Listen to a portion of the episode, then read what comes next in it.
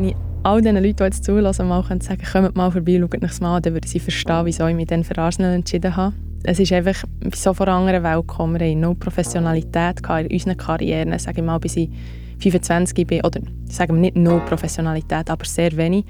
Und dann kommst du in so einen Weltverein, mit einem Trainingsgelände, wo du dir noch nie geträumt hast. Es hat eigentlich weniger jetzt damit zu tun gehabt, dass ich immer schon auf England wollte oder immer zu Arsenal wollte. Es ist einfach wirklich, in dem Moment hatte ich die Chance gehabt, mir das angeschaut und mein Bauchgefühl gesagt, das ist the place I want to be.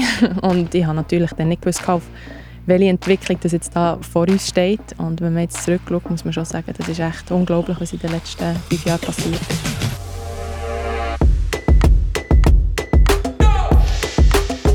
Du hörst Steilpass, der Podcast rund um den Frauenfußball mit mir, Sarah Kanji. Für die heutige Folge habe ich jemanden ganz Spezielles als Gast einladen. Die, die die letzte Folge gelesen haben, wissen schon, um welchen grossen Namen es sich handelt. Sie ist Captain der Schweizer Nazi, zentrale Mittelfeldspielerin von Arsenal, ein grosser, grosser Schweizer Fußballstar und ein riesiges Vorbild für ganz viele Kinder, aber eben auch für ganz viele Erwachsene. Lia Welti. Wir werden sicher über ihre Karriere und den Werdegang reden, aber auch über die Entwicklung der englischen Liga, wo Arsenal, ihren Heimclub, eine große Rolle spielt. Und wenn du heute schon da bist, Lia, freue ich mich auch, darüber zu reden, wie man es schafft, auf so einem hohen Niveau immer wieder zu performen. Heute im Studio in Winterthur, bald wieder zurück in London. Es ist so eine große Ehre, hast du dir eingerichtet, um bei dem Podcast dabei zu sein. Herzlich willkommen, Lia Welti. Merci vielmals. Wir starten den Podcast immer wieder mit der gleichen Frage, und zwar, wo du so ein bisschen deinen Fußballzauber gefunden hast. Magst du dich daran erinnern, was so dein erster grosser Fußballmoment war?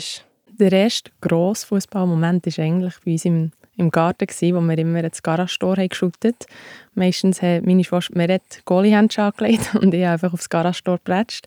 Oder umgekehrt. ähm, und das war so ein bisschen die allererste Moment. Gewesen. Ähm, ein bisschen mit unseren Nachbarskindern hat es da ja, jegliche Turnierformen im Gärten gegeben. Und so sind wir so zuerst mal ein bisschen Berührung mit dem Fußball gekommen. Ihr habt ja beide miteinander Fußball gespielt oder habt ihr nicht im gleichen Team gespielt?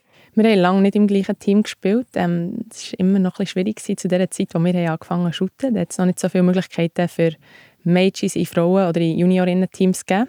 Und ich bin dann relativ schnell zu den Buben gegangen, weil das die bestmögliche ähm, Option für mich war. Und Meret hat noch ein bisschen länger gebraucht, bis sie die Schutfieber gepackt hat. Die hat zuerst noch ein Handball gespielt, noch ein bisschen Jugend gewesen. Und irgendwann ist sie dann auch in die Juniorinnen, ähm, das Juniorinnen-Team vom FC Langnau eingestiegen. Und dann bin ich aber eigentlich parallel bei den Jungs gewesen. Und von dem her haben wir nur, nur immer mal wieder, wenn wir wenn man jung ist, hat man manchmal schon am Samstag am Sonntag gespielt. Dann haben am Samstag mit den Buben gespielt, am Sonntag mit den Mädchen und dann hat es mal gegeben, dass wir zusammen gespielt haben. Aber sonst war es mehr so ein bisschen im Garten oder auf dem Schulhausplatz, wo wir uns zusammen gefunden haben zum Shooten. Es ist noch lustig, dass mit diesen garage oder im Garten spielen, das war für mich genau auch so. Gewesen. Also ich habe auch im Garten mit meinem Bruder und mit Nachbarskindern angefangen zu spielen und wir sind dann auch beide im Club, aber haben lustigerweise auch nie wirklich zusammen spielen weil auch der Altersunterschied natürlich dann noch eine Rolle gespielt hat. Wie viele Jahre seid ihr auseinander? Zwei Jahre. Ja. Und ihr? Wir sind ja fast zwei Jahre, aber ich glaube, bei den, bei den Mädchen manchmal hast, hast du mit drei, vier, fünf Jahren älteren Mädchen gespielt, weil es eben noch nicht viele Stufen hat gegeben. Ähm, mhm. darum hat es schon mal passieren aber bei mir war es dann einfach so, gewesen, ich habe mich dann bei den Buben wohl gefühlt und habe dort auch nicht unbedingt weg wollen. Und sie hat dort, glaube mit ihren Freundinnen noch gerne im Frauenteam gespielt und von dem her ist es ein auch, auch ein bisschen weniger dazu. Aber wir haben später irgendwann mal bei IBE für ein Jahr nochmal zusammen gespielt und das war speziell. Gewesen. Das glaube ich. Also wenn mit den Schwestern zusammenspielen, wo man sonst auch viel Zeit verbringt, ist es sicher auch eine sehr schöne Erfahrung. Also ich habe es auch schön gefunden. Wir waren zum Glück nicht Konkurrenz auf der gleichen Position. sie war so ein bisschen die Offensivere, die ich so gerne verteidigt weil bei mir so ein bisschen die Defensivere, die ich so gerne hat, ähm, Goal geschossen, oder nicht so gerne Goal geschossen, einfach nicht hat Goal geschossen. Und von dem her hat sich eigentlich noch gut ausgeglichen. Ähm, finde auch bis heute eigentlich ist sie wahrscheinlich technisch gesehen die talentiertere gewesen, aber sie hat es einfach ähm, nicht so wollen wie ich. Und das war glaube ich, am Schluss der Unterschied gewesen, ja, wieso sie dann irgendwann aufgehört hat und ich den Weg weitergegangen bin. Aber ist Fußball immer noch ein grosses Thema zwischen euch? Ja, es ist schwierig, dass Fußball kein Thema ist. Ich glaube, es ist normal, dass der Beruf immer mal wieder Gesprächs Gesprächsthema ist und mein Beruf ist auch irgendwo durch ein bisschen Öffentlichkeit so, dass natürlich nicht nur die Familie, aber auch mein ganzes Umfeld das Spiel ab und zu verfolgt, auch kommt schauen, mich kommt besuchen und es ist fast ein unumgängliches Thema. Ähm, aber gleichzeitig finde ich, haben wir eigentlich eine gute Mischung zwischen manchmal nicht über Shooter reden und dann gleichzeitig ähm, zwischendurch das Thema auch ein bisschen ernst zu nehmen. Ähm, aber sie ist eigentlich jetzt wirklich super grosser Fan und sie schaut allgemein sehr gerne Shooten und vor allem Frauenfußball und ist da auch immer wieder am Pushen, wenn sie irgendwo helfen kann.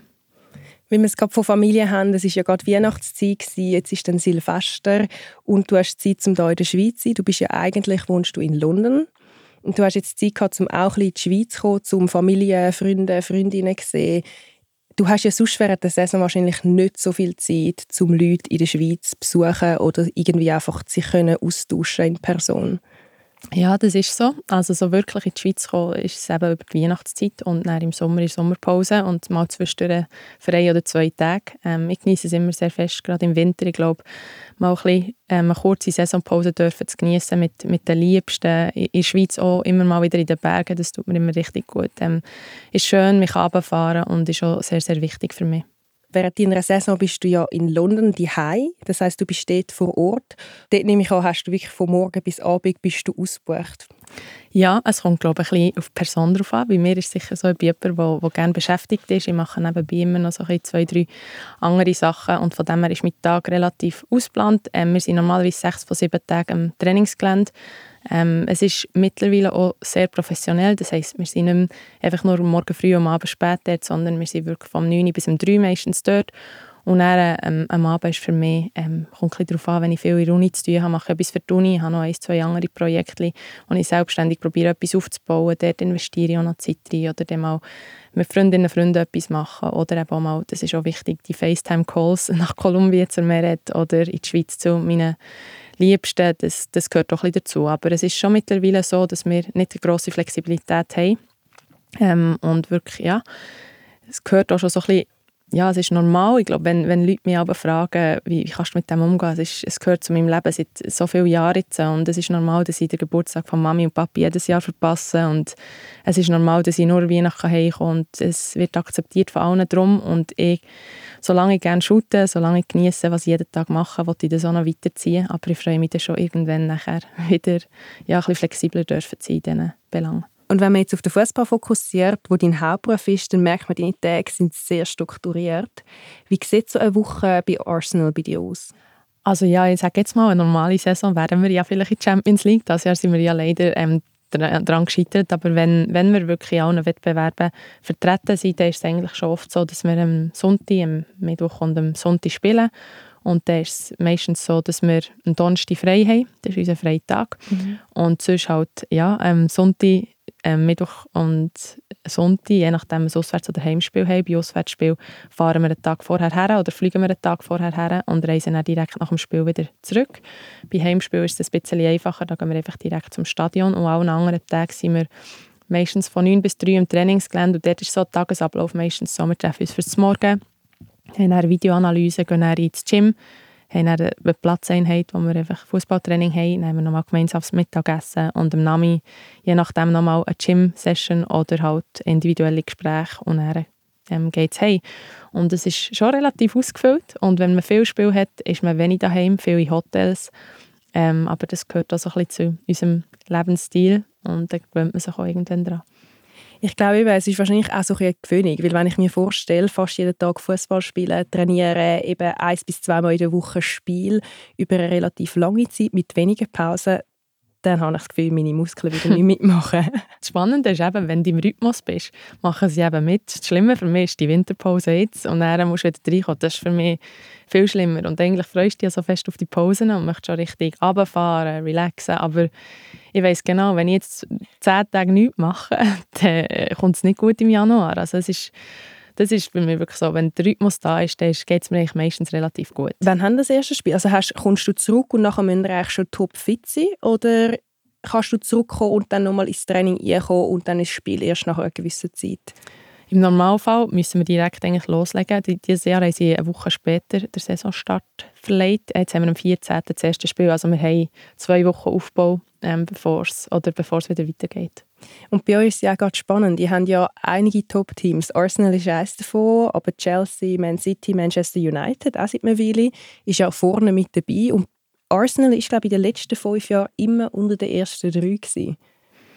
Ja, es ist wirklich teilweise sehr mühsam gewesen. Wir waren sehr nah dran gewesen. Ich glaube, mit einem Jahr haben wir um einen Punkt die Liga verloren. Letztes Jahr haben wir, glaube ich, wegen dem Goalverhältnis Champions League erreicht. Also es ist sehr eng. Es ist einerseits extrem spannend in unserer Liga. Es kann eigentlich gefühlt jedes Team, einem Top-Team, Punkte wegnehmen aktuell. Also wir haben ja jetzt leider im letzten Spiel ähm, gegen Tottenham verloren, aber das kann es geben. Ich glaube, das ist auch nicht das letzte Mal, wo ein Top-Team gegen, gegen ein, sage ich mal, nicht Top-4-Team äh, Punkte abgibt. Aber ähm, es macht natürlich, der Druck wird größer, es macht jedes Spiel unheimlich wichtig und ja, es ist ein richtiger Kampf, dass man überhaupt in die Champions League kommt, geschweige denn den Titel gewinnt. Aber ich glaube, wir können den Anspruch haben, wir sollten den Anspruch haben mit dem Team, das wir aktuell haben, dass wir wirklich in allen Wettbewerben um Titel spielen. Und das ist schon ganz klar unser Ziel an dieser Saison. Das klingt auf jeden Fall nach einem sehr guten Ziel. Ich wünsche euch ganz viel Glück bei dem. Merci vielmals. Hey, deine Auslastung durch den Fußball klingt schon sehr intensiv, aber du hast vorher auch noch die Uni erwähnt, gell? Ja, mir ist eben lustigerweise wirklich relativ schnell schon immer langweilig gewesen. Oder beziehungsweise ich so ein bisschen gefunden, hey, das ist schon, es war so, gewesen, als ich, als ich im Teenageralter war, wollte ich nie unbedingt Profi werden. Es hat es auch noch nicht so wirklich gegeben. Und dann ist irgendwie, irgendwann ist die Chance gekommen. Dann habe ich sie gepackt, aber ich war so halb parat, würde ich sagen. Also schon Fußball, das habe ich mich mega gefreut auf, auf ja, dass ich mich jetzt voll darauf fokussieren kann, 100% von meiner Energie kann ich Shooten geben. Aber andererseits habe ich schon gemerkt, vor allem in den Wintermonaten, hey, was mache ich mit dem Rest des Tages? Und ich habe eigentlich schon früher immer so etwas nebenbei gemacht. Jetzt erst in Deutschland noch meine BM nachgeholt, habe eine Ausbildung der gemacht, habe dann auch teilweise im Minijob ein gearbeitet in der Diabetespraxis. Und jetzt in England habe ich eben mein Studium angefangen über Fachhochschule in Zürich, in der Schweiz und äh, mache der Betriebsökonomie und Sportmanagement und erhoffen wir dort einfach eine gute Grundlage für das, was dann nach der Karriere kommt. Und das gibt mir irgendwie einen guten Ausgleich und auch Möglichkeit zum Abschalten vom Fußballalltag. Das heißt, du machst das alles im Fernstudium oder hast du BM in Deutschland selber? Genau, alles, was ich in Deutschland gemacht habe, habe ich voll in Deutschland gemacht habe, mhm. vor Ort. Ähm, das war dann ein bisschen kompliziert, gewesen, weil wenn man in einem anderen Land etwas machen muss, ja alles zuerst anerkannt werden. Und darum habe ich mich entschieden, dass ich mich Bachelor sicher nicht in England machen, weil das werden über zwei Jahre, dann müssen die Schweizer Zeugnisse und die deutschen Zeugnisse alle anerkennen dort. Das ist jetzt am einfachsten so und es gibt zum Glück seit ein paar Jahren, und da hat vielleicht Corona etwas Gutes gehabt, auch mal endlich Möglichkeit über Distanz etwas zu machen mhm. und da habe ich jetzt meine Chance müssen packen. Hey, sehr cool. Und du bist ja im 2018 zu Arsenal, hast du gewechselt von Potsdam aus. Genau. Und ich glaube, die englische Liga hat in den letzten Jahren sehr eine spannende Entwicklung angenommen. Die ist ja grösser geworden, sie ist bekannter geworden, sie ist besser geworden. Und du hast zu einem sehr spannenden Zeitpunkt gewechselt, wo wirklich die englische Liga angefangen hat, so ein bisschen boomen und auch eine der besten Ligen gerade am werden war. Weißt du noch, was damals so ein bisschen Bedingungen für dich sind, wo der Wechsel für dich interessant gemacht hat oder wo Arsenal für dich interessant geworden ist? Ich bin generell ein rechter Bauchgefühlmensch und ich wollte dann zumal einfach weg aus Deutschland wollen, in eine neue Liga gehen und hatte die Möglichkeit, mir Arsenal unter anderem anzuschauen und ich glaube, wenn ich all diesen Leuten, die jetzt zulassen, mal sagen kommt mal vorbei, schaut euch mal an, dann würde sie verstehen, wieso ich mich dann für Arsenal entschieden habe. Ähm, es ist einfach so von einer anderen Welt gekommen. Wir hatten no Professionalität in unseren Karrieren, sage ich mal, bis ich 25 bin, oder sagen wir nicht no Professionalität, aber sehr wenig. Und dann kommst du in so einen Weltverein mit einem Trainingsgelände, wo du dir noch nie geträumt hast. Ähm, ja, in dem Sinn etwas, wo du nicht kannst Nein sagen Und das war dann einfach ein Bauchgefühlentscheid. Es hat eigentlich weniger jetzt damit zu tun gehabt, dass ich immer schon auf England wollte oder immer zu Arsenal wollte. Es ist einfach wirklich, in dem Moment hatte ich die Chance, gehabt, mir das angeschaut und mein Bauchgefühl gesagt, das ist the place I want to be. Und die Leute haben, mich natürlich überzeugt, der Trainer dann zumal, der Spielstil. Es kommt alles noch dazu, aber ja, ich konnte Nein sagen. Und ich habe natürlich dann nicht gewusst, auf welche Entwicklung das jetzt da vor uns steht. Und wenn man jetzt zurückschaut, muss man schon sagen, das ist echt unglaublich, was in den letzten fünf Jahren passiert ist.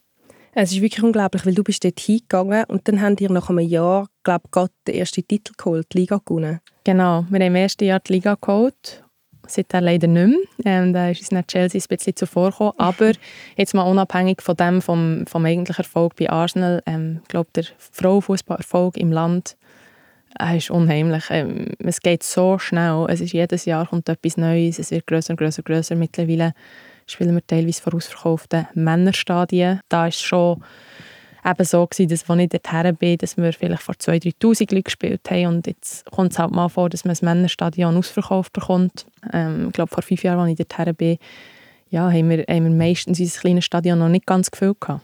Also in den letzten fünf Jahren hat sich sehr viel verändert. Du hast jetzt gesagt bei Arsenal, aber ich glaube generell äh, in der englischen Liga ist ein riesiger Gump passiert, von der Entwicklung her, von den Bedingungen her, von den Ressourcen her, die investiert worden sind. Hast du das selber noch miterlebt oder ist es bei dem Zeitpunkt, wo du gegangen bist, schon wirklich einfach viel eine bessere Ausgangslage gewesen, um bei Arsenal zu spielen, wie jetzt zum Beispiel bei Potsdam oder sonst irgendwo in der Bundesliga? Es war von Anfang an eigentlich ein krasser Unterschied, aber mehr aus dem Grund, dass wir bei den Frauen bei Arsenal das gleiche Trainingsgelände zum Beispiel können nutzen wie die Männer. Und das allein ist eigentlich schon mal ein sehr krasser Unterschied. Also man kann sich das wie vorstellen, man kommt auf ein Trainingsgelände, hat Security voran, da kommt niemand anders rein, außer die Mitarbeiter und Mitarbeiterinnen von Arsenal und Spieler und Spielerinnen. Und hast 16 Plätze, hast ein riesiges Gym, hast Pools, hast genau die Abteilung für die Academy-Teams, die Abteilung für das Männerteam und für das Frauenteam und es ist extrem viel größer als was ich je in meinem Leben gesehen habe. Ich nehme an, das hat auch noch viel mit der Öffentlichkeit oder Sichtbarkeit zu tun. Ich stelle mir wie vor, dass auch nur schon die Medienpräsenz in England oft viel größer ist als hier in der Schweiz. Oder hast du noch irgendwie eine Idee, an was das, das kann liegen dass in England der Frauenfußball so viel größer und populärer auch hat können werden wie in der Schweiz? Es hat glaube ich mal ein erstes gesellschaftliches äh, oder gesellschaftlicher Grund. Fußball in England ist so riesig. Also ich glaube, wenn man durch London läuft oder generell durch kleine Städte, dann gibt es sehr wenige Leute, die man begegnet, die kein Fußballfan sind oder irgendwie kein Team unterstützen. Und in der Schweiz ist es ja schon so, zum Beispiel, dass man viele Randsportarten hat oder viele Wintersportarten. Das geht nicht nur um Fußball. Ähm, das ist schon mal eine äh, ganz unterschiedliche Ausgangslage, finde ich. Und dann sicherlich der Erfolg, den die Frauen letztes Jahr in der EM hatten, hat natürlich einen extremen Boom im Land ausgelöst. Das war das erste Mal seit Jahren, wo das englische Fußballteam auch wieder einen Titel gewonnen hat. Und die Spielerinnen sind mittlerweile, man kann schon fast sagen, berühmt im eigenen Land. Sie werden wirklich immer erkannt, wenn, man, wenn, man, ja, wenn sie vor die Haustür gehen. Und sie werden mittlerweile auch für ja, attraktive Sponsorings angefragt, wo, wo sie halt dann auch sichtbar werden. Also wo sie auch in TV-Spots sind, wo sie in Werbekampagnen einbezogen wurden. Das war früher nie ein Thema. Gewesen. Das war früher auch wirklich nicht so. Gewesen. Wenn ich so zurückdenke, ähm, ich habe in einer Folge mit der Lara gesagt, eben als Kind habe ich gar niemand, keine Fußballerin kennt. Ich habe niemanden kennt, wo ich aufschauen konnte und sagen, ich will so werden wie sie, sondern es sind alles männliche Vorbilder im Fußball und dass es jetzt Frauen geworden sind für Kinder, wo man kann sagen, hey, die und die Fußballerin kenne ich und ich will so werden wie sie. Ich glaube, das ist ein Schritt grundsätzlich für den ganzen Frauenfußball, nicht nur in England, sondern auch weltweit. Ja, endlich ist er sichtbar. Frauenfußball. Früher für mich war es so, ich nur männliche Vorbilder hatte. Man konnte weder Matches schauen im Fernsehen, noch hat man in den Zeitungen oder Social Media auch noch nicht gegeben. Also gefühlt hat man gar keinen Zugang gehabt zum Frauenfußball und hat man auch nicht irgendwie eben die Vorbildfunktion können wahrnehmen als Spielerin. Und das hat sich halt jetzt schon mega verändert. Und ich finde es richtig cool. Vor allem das schönste Gefühl ist eigentlich schon, ich glaube für uns Spielerinnen, wenn nach dem Spiel die kleinen Mädchen und Buben siehst, die zu uns aufschauen. Und das ist schon etwas, was wir ja, uns im Frauenfußball hart erarbeitet haben. Das war vor zehn Jahren nicht so. Gewesen. Und mittlerweile sind sehr, sehr viele Familien in unserem Spiel, die eben wirklich auf dem Trikot hinten drauf unsere Namen haben und nicht nur die der Männer. Das heisst, du triffst schon mal Kinder, die dein Trikot anhaben? Ja, und das ist immer noch sehr speziell, finde ich. Wie gesagt, wir haben vorhin hier schon darüber diskutiert, wie fühlen wir nicht aus jemand unheimlich Bekanntes oder etwas Spezielles, weil ich gut in dem, was ich mache. Ich bin für mich ein normaler Mensch und wenn dann Leute mit deinem Liebling kommen oder die fast anschreien oder die so vergöttern, dann ist es manchmal schon so ein bisschen surreal, würde ich sagen. Manchmal auch fast ein bisschen unangenehm, aber bei Kindern finde ich es irgendwie noch etwas Schönes, Schönes weil man weiss, die kann man irgendwie noch positiv beeinflussen. Ähm, ich kann ein gutes Vorbild sein und will auch ein gutes Vorbild sein und demnach ähm, ja, dass kleine Kinder irgendwann auch den Weg gehen können. Das ist natürlich schön, wenn sie zu uns schauen. Ich finde auch, und eben so eine Inspiration können sie auch für eine nächste Generation, wo bei uns eben nicht so war. Ich glaube, das ist ein riesiger Schritt und das ist etwas, was auch schön ist für Kinder, um nachher können sagen, hey, die und die Spielerin hat mich beeindruckt und hat mich inspiriert und dann bin ich den Weg gegangen. Also ich habe das Gefühl, das sind so Geschichten, die wir dann in Zukunft auch werden hören. Und vielleicht, ich glaube, jetzt wäre gerade ein unpassender Moment, um der Cinzia ihre Frage einzurühren. Und zwar zu inspirierenden Spielerinnen, die du schon zusammengespielt hast.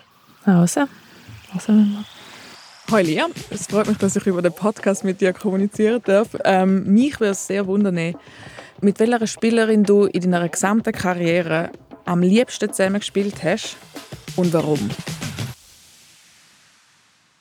Ja, also zuerst mal merci Chichi für die Frage. Ähm, es ist eine schwierige Frage für mich. Ich glaube, ich müsste fast zwei Spielerinnen erwähnen. Und zwar einerseits eine Nazi-Spielerin und Lara weiß es schon, dass ich sie wieder erwähne. das ist aber ganz unangenehm. es gibt sehr viele gute Spielerinnen, die ich schon zusammen gespielt habe. Trotzdem sticht in Nazi für mich die Lara raus, die ich einfach gefunden habe. In ihrer besten Zeit war sie eine unheimlich komplette Spielerin, extrem spielintelligent, technisch stark ähm, torgefährlich und einfach eine gute Leaderin auf dem Platz und hat die Spielerinnen um sich herum besser gemacht und ich finde, das können nicht viel. Und Lara war da schon jemand, der über Jahre in der Schweiz ähm, eine Leistungsträgerin war und schon auch für uns alle, ich glaube, ein riesen, riesen Vorbild war. Und bei Arsenal, muss ich sagen, es ist Kim Little. Ähm, viele kennen sie nicht und es nervt mich immer ein bisschen, weil ich so denke, wie kann man Kim nicht kennen? Ähm, sie ist eine schottische Nationalspielerin oder ehemalige Nationalspielerin und auch unheimlich ähm, komplette Spielerin, dribblingstark, schnell, man kann wirklich den Ball nicht nehmen, ist immer in den, in den wichtigsten Momenten parat, schießt Goal, ähm, sehr konstant. Ich finde, Konstanz ist etwas, wo nicht viele Spielerinnen und Spieler haben und wenn man über 10, 15 Jahre auf dem höchsten Level kann spielen und immer wieder die Leistung abprüfen dann finde ich, ja, da ist man etwas sehr Spezielles und Kim ist für mich sicher eine, die da raussticht. Ich glaube, ich weiß, was du meinst. Es sind immer so Spielerinnen. Welche Position hat sie? Ein Zehner oder Sechser, ja, zentrales Mittelfeld irgendwo. Genau, also ich habe auch schon mit Spielerinnen zusammengespielt im zentralen Mittelfeld, die so viel einfach aufgeräumt haben und so eine stabile Leistung gebracht haben, wo man immer gewusst hat, man kann sich auf die verlassen. Aber es sind einmal wirklich nicht die, die am Schluss so rausgestochen sind von außen. Am Schluss sind oft sind's Stürmerinnen oder äh, Flügelspielerinnen, wo viel erwähnen. Ähm, und im zentralen Mittelfeld, glaube ich, ist man schon manchmal, wenn man die Aufraumarbeit macht, einmal so ein bisschen unter dem Radar, obwohl es so ein wichtiger Job ist. Mhm. Ich glaube, viel merkt man eben erst, oder schätzt man die Spielerinnen und Spieler erst, wenn man mit ihnen auf dem Platz steht. Dann weiß man mal, was die eigentlich alles abackern. Aber wenn man natürlich von außen schaut, ist natürlich jemand, der viel Goal schießt oder dribblingstark ist, fällt viel mehr auf. Und das ist auch irgendwie normal. Du hast ja auch eine Position in der Mitte, wo ich aber finde, du fällst eben auf. Gerade auch in der Nazi finde ich, es sticht, deine Stabilität sticht wahnsinnig raus, wie du in der Mitte einfach eine Sicherheit bringst am ganzen Team.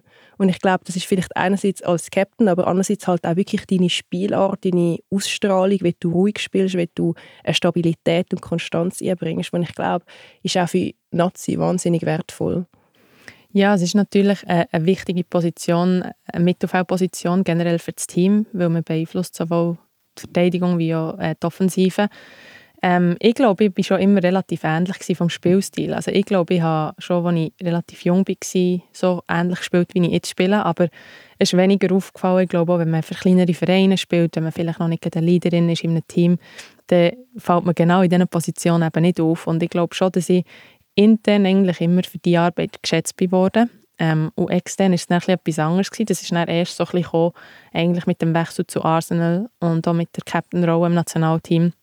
Das wirklich auch so ein bisschen von uns immer mehr Fokus auf meine Rolle ist, ist gelegt worden. Und das kann jetzt gut und schlecht sein. Das ist natürlich auch mit Druck verbunden.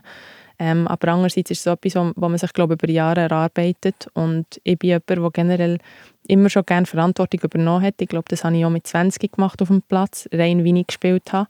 Und mittlerweile bin ich halt von Erfahrung her so, dass ich wirklich die Jungen auch mitziehen kann und ihnen kann die Erfahrung weitergeben und hoffentlich sie auch besser machen. Und ich sehe meine Rolle so ein bisschen in dem. Ähm, bin sicher nicht die, die extrem viel Goal schießt oder da extrem viel bewirkt in der Offensive, aber bin die, die ein bisschen das Team zusammenhaben, eben wie du gesagt hast. Und das ist meine Aufgabe und das erwarte ich auch von mir mittlerweile. Und dort möchte ich einfach so konstant wie möglich sein. Also eigentlich ähnlich, wie es Lara bei dir gemacht hat, die, die die Spielerinnen so ein bisschen besser macht, wo das Team weh voranbringt und die Stabilität bringt. Und ich glaube, das ist eben so eine wichtige Rolle, wo genau, wie du auch sagst, von jungen Spielerinnen auch geschätzt wird. Und du bist ja seit 2011 bist du Captain, habe ich das richtig im Kopf? Das wäre schön, nein. 2011 bin ich im, im Nationalteam, genau. Ähm, und Captain bin ich, glaube ich, als Lara hat aufgehört. Das ist etwa, glaube ich, 2018, 2019 hat sie, glaube ich, aufgehört, also vier, fünf Jahre mittlerweile. Aber ich war in den Vereinen teilweise vielleicht schon im 2011 Captain gewesen. Also bei IBE bin ich mal Captain gewesen, mit 18, 19. In Potsdam bin ich relativ früh Kapitänin geworden und bei Arsenal bin ich so ein bisschen Leadership-Gruppe, sagen wir es mal so. Also immer Captain-Rolle?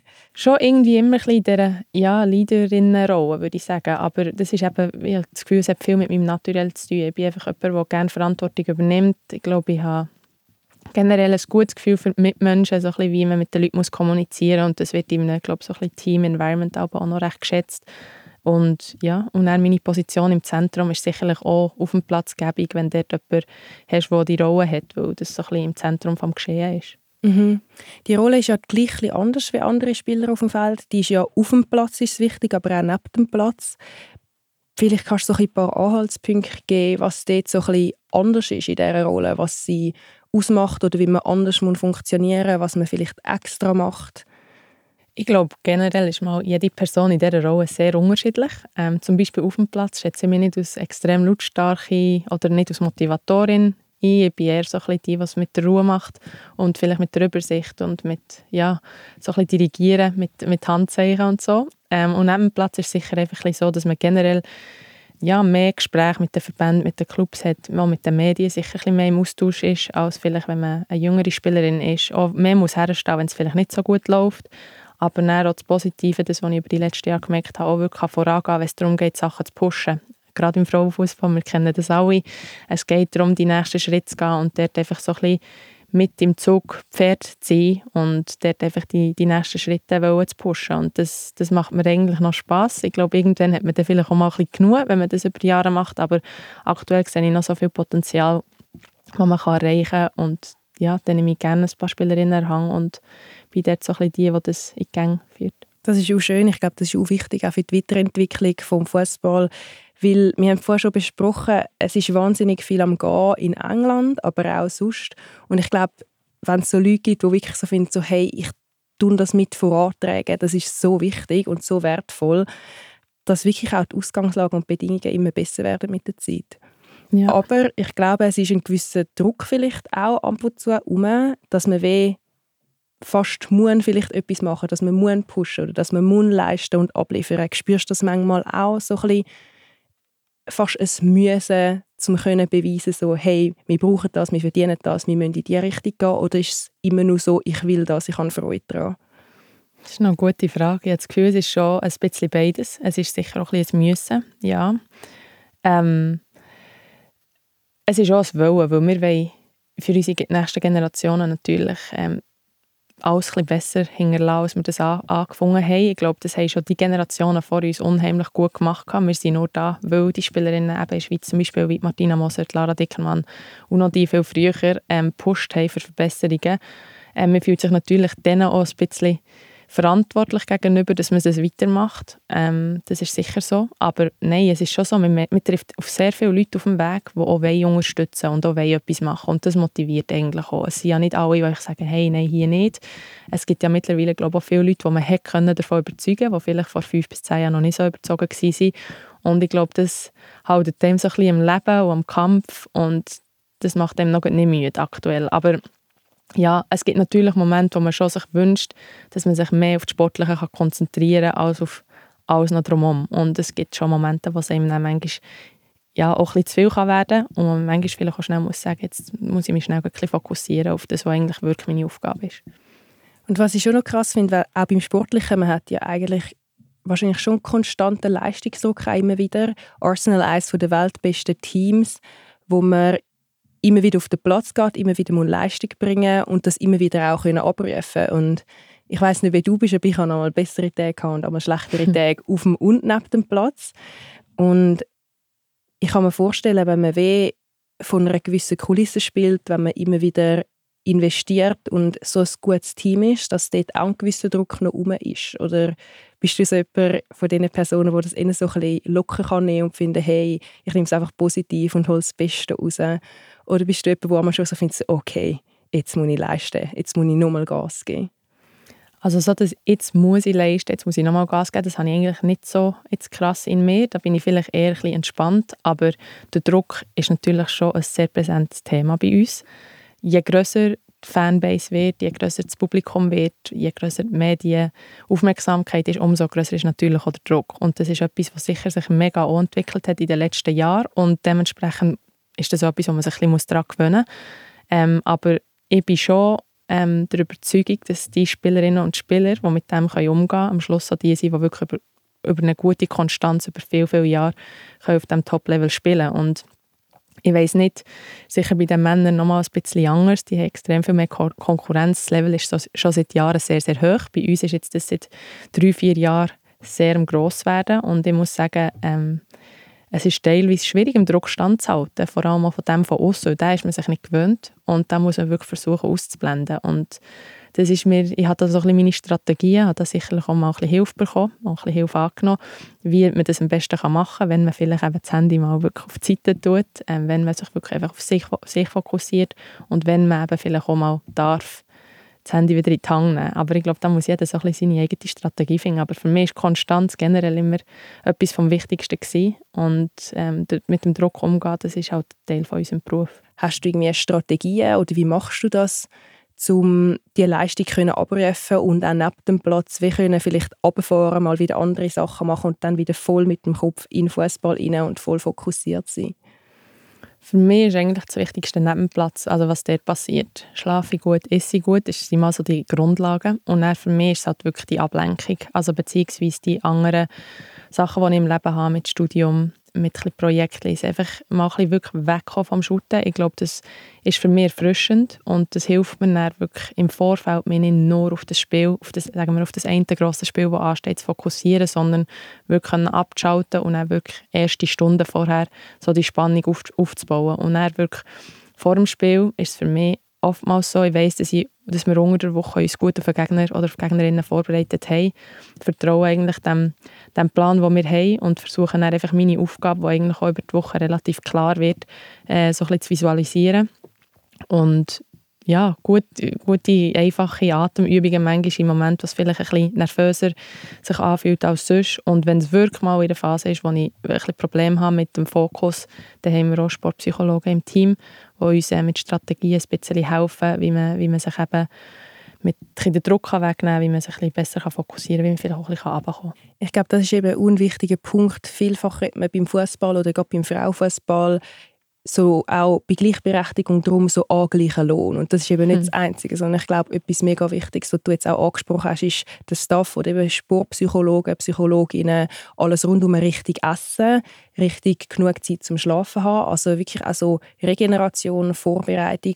Und ich nehme an, bei Arsenal hast du auch die Möglichkeit, die Ressourcen zu nutzen oder die Ressourcen werden auch zur Verfügung gestellt. Genau, also wir haben wirklich perfekte Bedingungen, was das angeht. Wir haben ähm, ja, super Stuff, wo wir wirklich in jedem Bereich gut abdeckt sind. Dann haben wir gute Regenerationsmöglichkeiten, eben Sportpsychologie, wo wir auch zugreifen können, wenn wir es brauchen. Das ist wirklich absolut optimal. Und das andere, der andere Punkt, den du gesagt hast, mit Vergleich mit Männerfußball, das war so ein bisschen das gewesen, was mich aber wirklich genervt hat, wenn es darum ging, man vergleicht ja immer mhm. und man sollte ja vielleicht nicht. Und es ist immer, die Leute haben es immer falsch verstanden und gemeint, wir wollen genau den gleichen Lohn. Und um das ist es ja wirklich am absolut wenigsten gegangen. Und um das geht es heute nicht. Es ist wirklich darum gegangen, dass wir genau die Bedingungen gleich haben wie mit den Männern, dass wir uns gleich er erholen dass wir gleiche Aufbautraining haben, gleiche Reha-Trainings, dass wir gleiche Physios haben, dass wir einfach die Möglichkeiten haben, professionell zu spielen. Und das ist immer so ein bisschen die, das, die Gleichberechtigung, die wir darum gekämpft haben.